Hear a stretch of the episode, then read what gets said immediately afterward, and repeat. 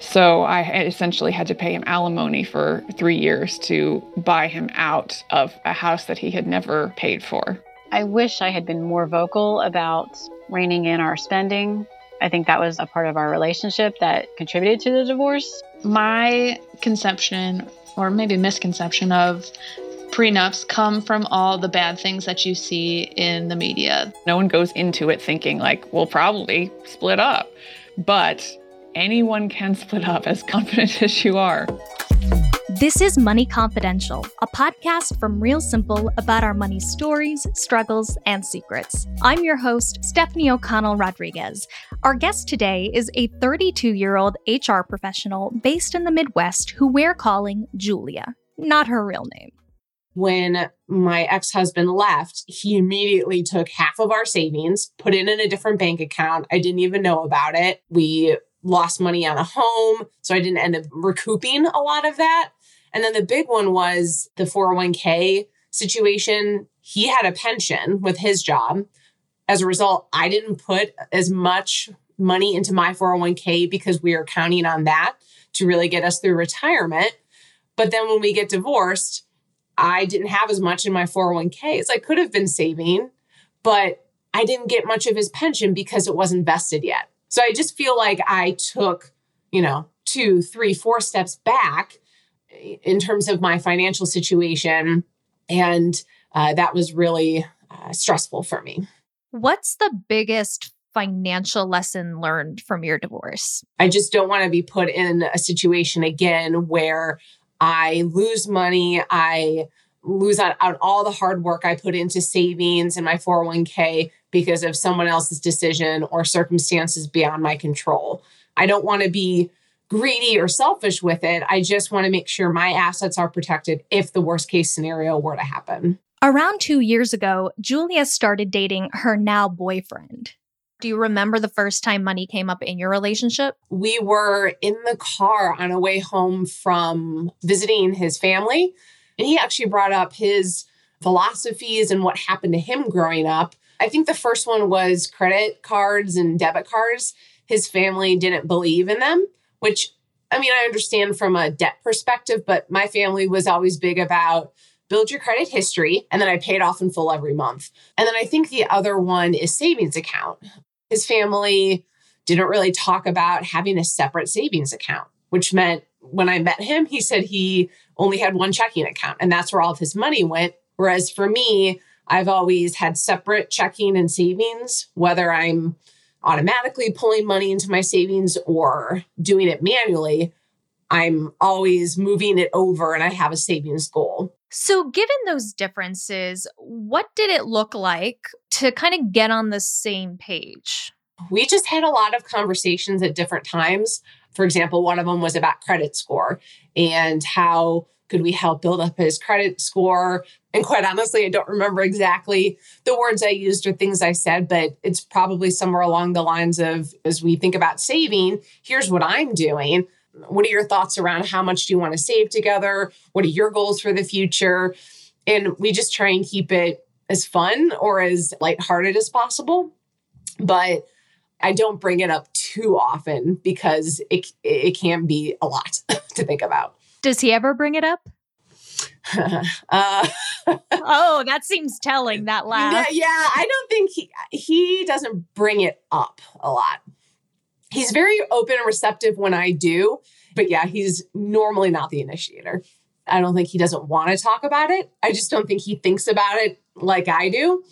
And I also think he's told me in the past that his previous relationships didn't have these conversations, or if they did, they did not do them successfully. And it turned into much more of a contentious discussion. As the relationship between Julia and her boyfriend has progressed, so have their financial plans and goals. Right now, I am living in an apartment with my boyfriend. We are trying to save up for hopefully a wedding, a honeymoon, and obviously the biggest one is a house down payment. While Julia and her boyfriend have initiated a healthy financial dialogue, they're still navigating big financial differences as they plan for a shared future. While he has a low credit score and minimal savings, she has over $70,000 saved and a credit score in the 800s. So, in preparation for potentially getting married, buying a house, I want to make sure that I do it the right way, especially because I'll be the one primarily putting my money towards that due to my larger savings and ability to save money at this point in time. I want to make sure that I protect myself in addition to also building a strong, equitable financial future for both of us. When I've brought this up, saying, you know, a lot of the savings for the down payment is going to probably come from me.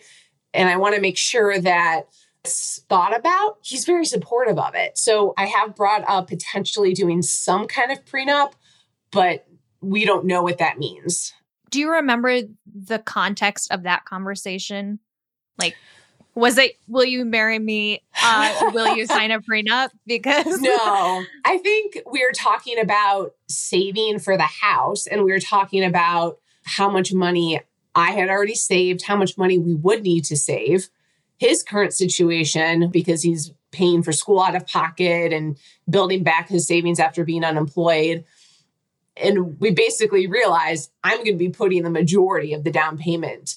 And I think I said something along the lines of if I'm going to be doing that, do you think we should set up something? And he was open to it because I've, I've shared a lot about my previous relationship and what happened emotionally and financially. But I think it would just give me peace of mind. So I mean, I'm probably contributing 75,000 to this. And I know that if the worst were to happen, you if you don't have a prenup, you just split the assets. And so then it's like, well, I don't want to use the word screwed over, but I feel very much like it's an unequitable distribution at that point because now even though I put let's say 100% down, now we're splitting it 50-50. According to a study from the American Academy of Matrimonial Lawyers, prenups are becoming more popular, notably among millennials, many of whom are children of divorce themselves, and on average, marry later in life, having already accumulated their own assets and debts beforehand. Like an insurance policy, a prenup isn't created with the expectation of divorce, but rather to be protected should divorce happen how could I structure a prenup that would protect my very large and maybe sole financial investment in a home if the worst case were to happen in a divorce? The other benefit of a prenuptial agreement is that it forces partners to communicate about their financial goals, expectations, spending and savings habits, and their accrued assets and debts before getting married. We do not have any combined finances. I keep a spreadsheet of what he's paid for both of us and what I've paid for both of us. And then we will Venmo each other the difference at the end of the month. And how does he feel about your setup? He's fine with it right now. I think we've both casually mentioned wanting to keep separate checking accounts and then having a joint checking account and a joint savings when or if we get married, but we're just not sure again the details of that. What does that look like? Is it the same bank? How much should be put in there, etc. What are you most fearful of in relation to this discussion? I am most fearful of repeating the same mistake of combining everything without any sort of protection up front that if the worst were to happen and we were to get divorced I would lose money and be five steps back, even though I was the one who primarily contributed to a house or to our future. I just don't want to feel like I'm losing out again, like I did with my previous situation. Do you feel like you can talk about this with anyone besides your boyfriend? I've been able to talk with a counselor about it before, but that's more of a personal counselor versus a financial but yeah, it's really hard to talk about with parents or other people because it's very private and you don't want anyone judging your situation or your significant other. I mean, quite honestly, before getting divorced, I was probably a little judgmental of prenups unless there was a severe financial discrepancy between two people or a business. But it's interesting. I think after my friends and family watched what happened to me, they have a different viewpoint. So there's not as much judgment. Have you experienced any of that kind of negative reaction or judgment before? Um, not towards him specifically, but my ex and I had a very similar situation where I supported him for a while until he got his career. So when he was on unemployment, I was the one basically paying all the rent. I built up our savings, etc. And I think there was a little bit of judgment from family or friends at that point. I don't think intentional, but you could just tell that there is a little bit of, oh, that's a shame, or I feel sorry that you have to do that. I wish he could support himself, or I wish you could be more equal. What does it mean to you to be equal in a relationship? To me, being equal is making decisions together more than anything and having an equal effort and contribution. So for me, I think the equality is less about the results I'm okay with putting more money down because that's an investment in our future. I just want to make sure that we have an open conversation about it, that we both have input into the decision. That's what having an equitable relationship means to me. Even if the the outcome or the input's a little bit different, that we make the decision together and openly communicate about it. While talk of prenuptial agreements has historically come with a lot of stigma and misconceptions, more and more couples are signing a prenuptial agreement before getting married. Not because most of us are ultra wealthy or planning to get divorced, but rather to come to an agreement early on about what an equitable marriage looks like. As my own attorney put it, everyone effectively has a kind of prenup. If you don't create your own, you simply default to the divorce laws of your state. So, after the break, we'll be speaking to an experienced family law attorney about what we all need to know about prenups and postnups.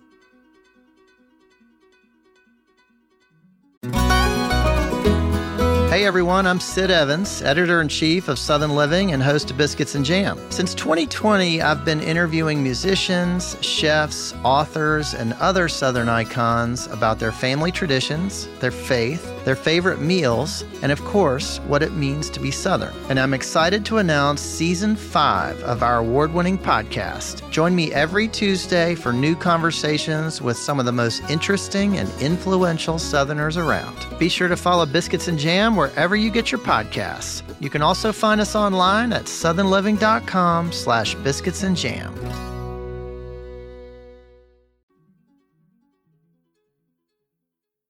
It's only about money. Okay. Marriage is nothing but money. That's Beatrice Leong, family law attorney and founder of the law office of Beatrice Leong, chatting with me about marriage from a legal perspective. You can be in love. You can live with somebody. You can have six of their children and you can never be married and that'll be fine. Your relationship would still be loving. The difference with marriages is the delineation for the court system. They say to you, okay, because you tell me that you're married, now you have a contract between husband, wife, and the state of New York or the state or wherever state you live in. You know, it literally is a contract with the state. So that if you tell the state, I love my spouse so much, I'm going to be in a contract with you guys. I will give them and take care of them pursuant to the laws of your state. Marriage really is only about money. Nobody thinks of that because we watch Disney, we watch love movies and romantic comedies and you think oh we're going to wear a white dress walk down the aisle and that's all about because you know my husband is crazy about me. No it's not. Really m- marriage is to combine forces you know combine finances. So the prenup really sets the tone while most of us probably don't get married because of the legal and financial implications of marriage, it's important that we know and understand those legal and financial implications before we enter into it. Much like we should understand the impact of any other major contract or partnership that has the potential to affect our own well being. The main thing that people worry about are their emotions. But in a divorce, the court does not care about your emotions and they only care about your money. Man, that's such a powerful way to think about a prenuptial agreement because this is about protecting dollars and cents. This isn't about invalidating your feelings. But I feel like when I talk to people about it, it's really hard to get them to see it through that framework. You're absolutely right. When people with money approach their fiance, their fiancés get very offended. They're like, You think I'm some kind of gold digger? How dare you? I thought you loved me. I like to tell people think of it as a house insurance policy. When you buy a house, when you rent an apartment, they always say, please purchase a, a, policy, right? Just in case your house burns down. So I tell people, think of it this way the prenup is there. You sign it, you put it away in your safe deposit box. You'll never think of it again. You're married, you know, like the, the notebook, and you die in each other's arms. Great. That prenup will never surface again. However, there is your insurance policy that they don't walk away with all your pre earned money, your premarital money, and your family money. So I tell people, think of it as an insurance policy. You pay for car insurance every month, you know? But hmm. a prenup is a one time thing you pay for and then you have it for the rest of your marriage. Were you a divorce lawyer before you got divorced? I was not. I was in law school and I had just graduated and passed the bar. But I wanted to be a prosecutor. It was my dream to be, you know, law and order. And I was interviewing for the local DA's office here. But then I caught my husband cheating and sort of my whole life got switched around and I paused the whole job search and sat in my mom's house for 10 months just thinking about life and what I'm going to do next. And I woke up out of that funk and I said, there is no way I can just go ahead and just be a prosecutor now. I, I need to learn how to divorce because I'm going to leave my husband. So I went and searched for a divorce lawyer job. I had no intentions of going into family law. It's very emotional, but because of my ex husband, if he sort of changed the course of my life. Beatrice has since become an experienced family law attorney and recently started her own practice. She also got remarried after going through a divorce. So, given both her personal experience and her professional expertise, I asked her to talk about who really needs a prenup. If you have a property, I would say automatically do a prenup, right? Mm. If you have any retirement accounts and stocks or anything of value that could be commingled in a marriage, I would say definitely do a prenup. In New York, there's a law called the commingling law. So let's say you had a hundred grand, uh, Stephanie, mm-hmm. before you meet your husband, you had a hundred grand, and you leave it in your account. You separate that account. You keep depositing your paychecks in there. Over the years, it'll become commingled, so that your separate monies, if you even had a hundred grand, it could be part of the marriage and then given to your husband or your spouse at a divorce later on. So, if you have any assets that you care about, if you have any property or potential mm. inheritance, I would say a prenup is a safe way to go. I think this is a really good segue into our specific listener story this week. She's 32 years old and she's considering a second marriage. And one of the things that she wants to do with her higher earnings is put down the down payment on a house for both of them. Any divorce and matrimonial attorney should be able to do that. And I recommend to your listeners you have to go with a divorce lawyer. Don't just Google a random, you know, person who does trust and criminal law. You have to get somebody who specializes in divorce and family law, meaning somebody who doesn't do like 16 other fields of law. Because I always say, you know, if you had a toothache, you wouldn't go to a podiatrist, right? You would go to a dentist. So you have to get a specialist who knows and can anticipate what's going mm-hmm. to happen 30 years from now, five years from now. She would say, I am putting down blank and this is my separate property no matter how much times we change houses because you know people move all the time that separate portion will always be hers and then sometimes people even write in if the house increases i still get that separate property because in at least in new york when a property increases your spouse gets to share in the increase so if you bought a house in 1999 in a you know up and coming neighborhood and now it's worth a couple of million your spouse technically can get half of that couple of million. Sometimes people write that in as well. I also like the prenup because I think it forces a conversation that needs to be had before people get married. Exactly. There's a famous quote that says, a prenup doesn't prevent a marriage, it prevents a divorce, right? Because if you never marry the person because you realize, oh my goodness, we have totally opposite financial views. You know, he's a free spender, loves to gamble every week, has a million dollars in credit card debt, and then expects me to support him versus two people who are like, yeah, we should save every penny. We should spend only 10% of our income and everything else should be in a stock. You know, it forces a conversation between the new couple because, again, you're so happy and you're so in love, you don't think about something as basic as who's going to pay the light bill. Um, what if one of us loses their job? You know, like what will happen? You talked about commingling. Yeah. Which is another thing that came up in my conversation with the listener. She's like, okay, I want to put the down payment down on the house and I want to protect that. But I also just want to protect myself generally in the way that I am setting up all of our accounts. You know, if we are going to open a joint savings account, if we are going to have these these things that we share and we both contribute to, what are the things I need to be taking into consideration? Yeah. So from the date of marriage in the state of New York, everything that you earn is considered marital. So people need to consider what they really want to be separate and what they're willing to turn into a marital fund, right? So if you have premarital savings, I would recommend that you open a brand new joint account. Like the day after the marriage, I'm actually remarried. A week after our wedding, I would open a joint account with my new spouse to make sure that there's a clear delineation between what I had before and what I'm I'm gonna have going forward. So open a joint account, and that will be the one you deposit your money into. The prenup, you can sort of uh, decide what you want to split, right? So some people say, I want to put 100% of my earnings, and my spouse will put 100% of their earnings into this joint account, and they put that in the prenup. Or they'll say, I want to put 60% to the marriage and 40% will be my separate money. I can do whatever I want with it. I can go wild with that 40%. And then it will never be touched in a divorce. And that's what a prenup is will, will write spell out how the money is split and shared and used during the marriage. And sometimes people say no money is mm. going hmm. into the marriage, meaning if one becomes a billionaire and the other is dead broke, they're mm. still not going to share that money. So, you know, everyone is different and every couple is different. It's it's up to the couple what they're comfortable with. I feel like when I talk to people, there is an assumption that if I it's not in a joint account, then it's my money. That's really wrong. Yeah. That's a rudest awakening in every divorce case. They'll say, We never mixed money. I only deposited my paycheck in my account that I had since I was 18 years old. Is my first job as a delivery boy. I'm like, I'm sorry. It's all been commingled at this point. You know, you're still going to have to give half of that over because it's been commingled. So it doesn't matter whose name it is in. So that's an important thing for the listeners to know.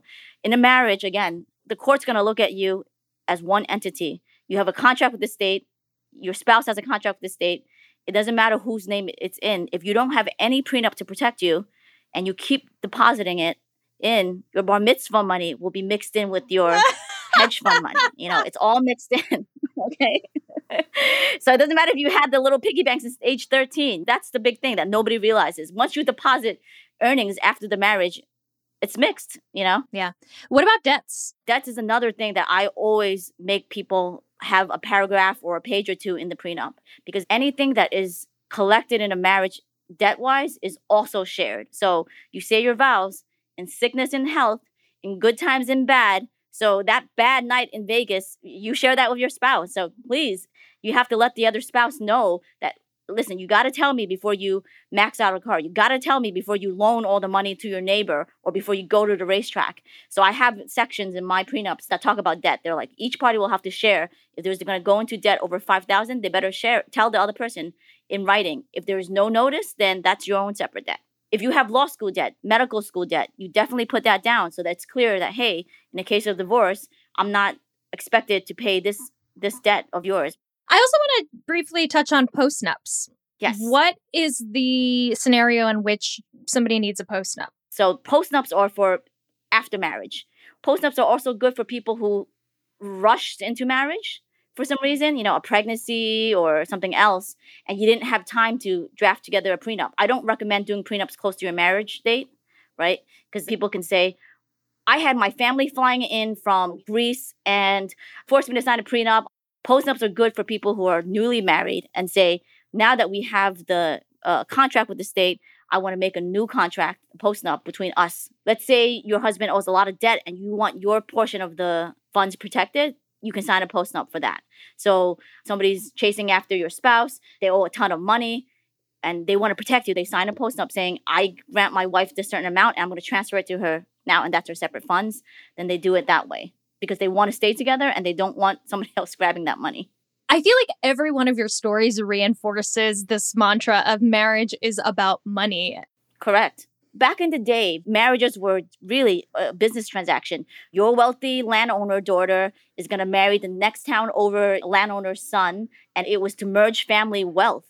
Over the years in America, we think of marriage as love, but traditionally, you know, a thousand years ago, it was all about money. And I think maybe we're coming to a full circle back to marriage is about money because I think mm-hmm. people are now realizing, oh my God, I've seen my mom and dad divorce for the last three years and they're still fighting over whatever. You know, people are realizing, wait a minute, I can be in love and just live with him. I don't have to marry him. Or I want to marry somebody because I want to build wealth, right? I want my successes and his successes to be mixed in because it will be easier just to become wealthy as a couple versus if you're just a single person.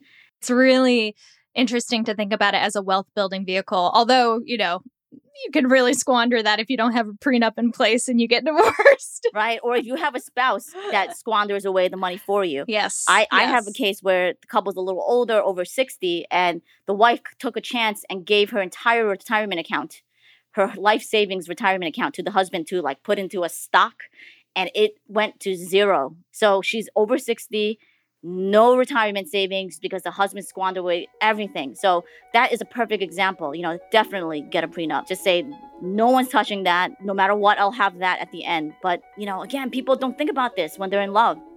Thankfully, Julia is thinking about her finances as she and her boyfriend start to make plans for the future. While it might not be quite as fun as shopping around for potential wedding venues, hiring an experienced family law attorney to talk through, draft, and execute a prenuptial agreement should ideally be done before any other wedding plans are made to remove any time or other pressures that could call the validity of the prenup into question. Both parties should hire their own independent legal legal counsel to ensure their best interests are represented throughout the process.